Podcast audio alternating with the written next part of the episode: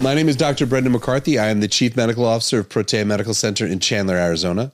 Thank you so much for tuning into my podcast. Today we're doing a Q&A. It's one of the things I love. You know, there's a couple of things I love about running this podcast. One of them is your questions because it gives me a chance to, you know, communicate with you and, and, and understand – you know where people are and and, and um, to make my podcast a little bit more useful to people your feedback really helps do that. It really directs us. My my producer and i you know justin and i really spent a lot of time looking at these things and and it really does move me.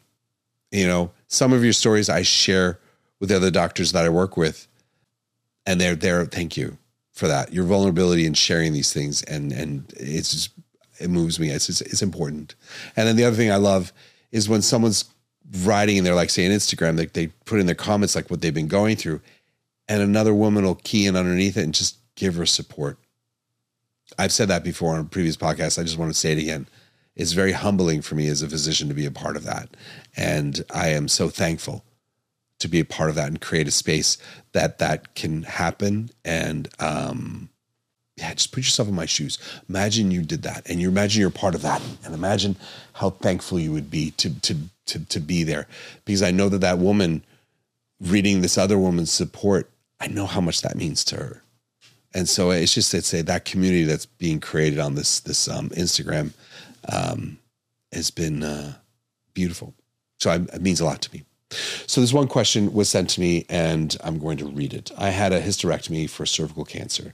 My doctor prescribed me Premarin conjugated estrogen, uh, but then I found out on Premarin's website that women who've had it, who've had cervical cancer, should not take Premarin. Uh, why would my doctor prescribe this? I have stopped taking anything, but my hot flashes are now preventing me from sleeping properly again. It is so confusing. Yep, you're right. It is confusing. God, it's confusing and you're you're valid. Cervical cancer almost always, not everyone, but almost always is due to HPV, human papillomavirus. That is the most common cause of it. And that trigger to, to cancer is not hormone related. The only time there may be some hormone component to this is if uh, the woman who has it uh, in utero, her mother took diethyl stilbestrol. Sorry, their mother took diethyl stilbestrol. I never pronounce this right. I read it correctly. I know exactly what it is when I read it. Diethyl stilbestrol, which increases the risks for cervical cancer, that is not HPV associated. Okay, and there's very few people who have that nowadays. Diethyl stilbestrol uh, uh, exposure in utero. So, so if you're not exposed to diethyl stilbestrol as a child uh, in utero, rather, and your HPV was what triggered your cervical cancer, it's not hormone related. And since it's not hormone related, it is not contraindicated to use hormone replacement therapy. In this, the description of the video, I'll put the citations because you should not ever just listen to me for anything like this. I am just a person on the internet speaking. I'm a physician, yes, and I'm licensed in the state of Arizona, absolutely. And I prescribe and perform surgery. I am a doctor. I perform, but I'm a person on the internet. Don't just trust me, please. Making decisions like this, it is so important that you are educated and that you're empowered with these decisions and you feel supported not just by someone speaking, but by fact that you can cite you know, um, the studies that are in here, climacteric publishes in 2021, um, uh, hormone replacement therapy and cervical cancer, a systemic review of the literature. And they found that there's absolutely no reason not to use estrogen replacement therapy uh, in women who have cervical cancer secondary to HPV. There's none. There's no contraindication with that. I want you to know that. That's in that journal. And then also, uh, it was published in the uh, uh, Gynecological Oncology, publishes in 2020 also.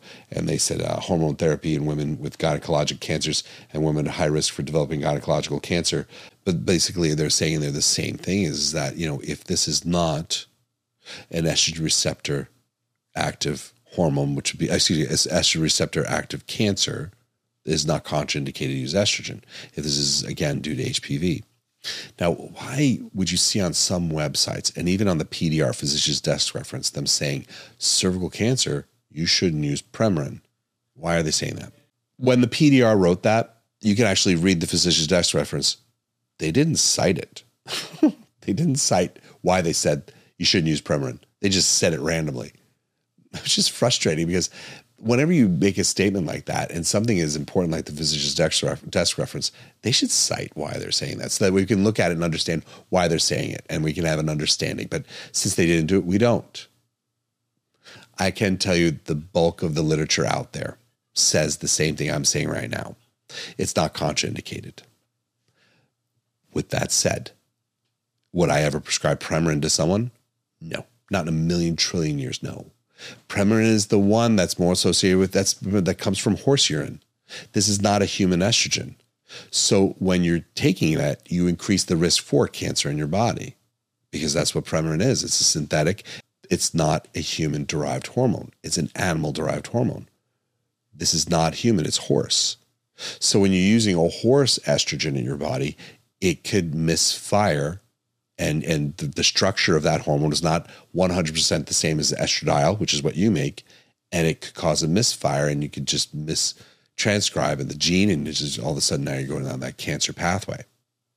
That's in the literature. So Premarin is a pro-cancer agent. So yeah, I wouldn't use it. I wouldn't use it.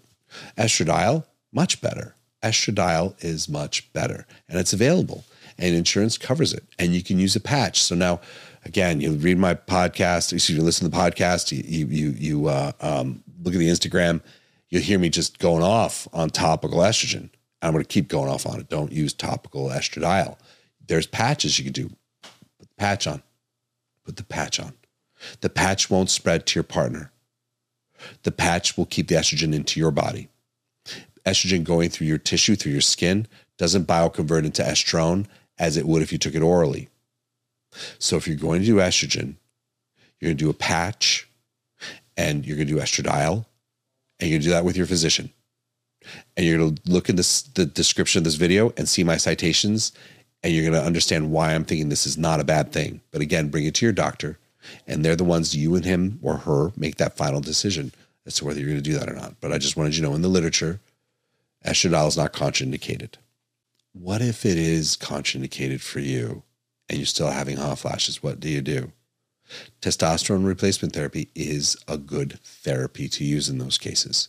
That's when you'll start using testosterone at low dose. That does treat hot flashes, that does treat night sweats. That is pretty amazing. So we'll use that again in a feminine dosing. And that's another therapy you can do if you, estrogen is contraindicated completely due to some estrogen receptor activity with that cervical cancer that you had. I hope that helps. Remember, your questions mean a lot to me. It helps me drive the direction of the podcast, and my podcast is here to be of service to you. So, thank you again for tuning in, and thank you for submitting this question. And uh, I look forward to talking to you guys again. Take care.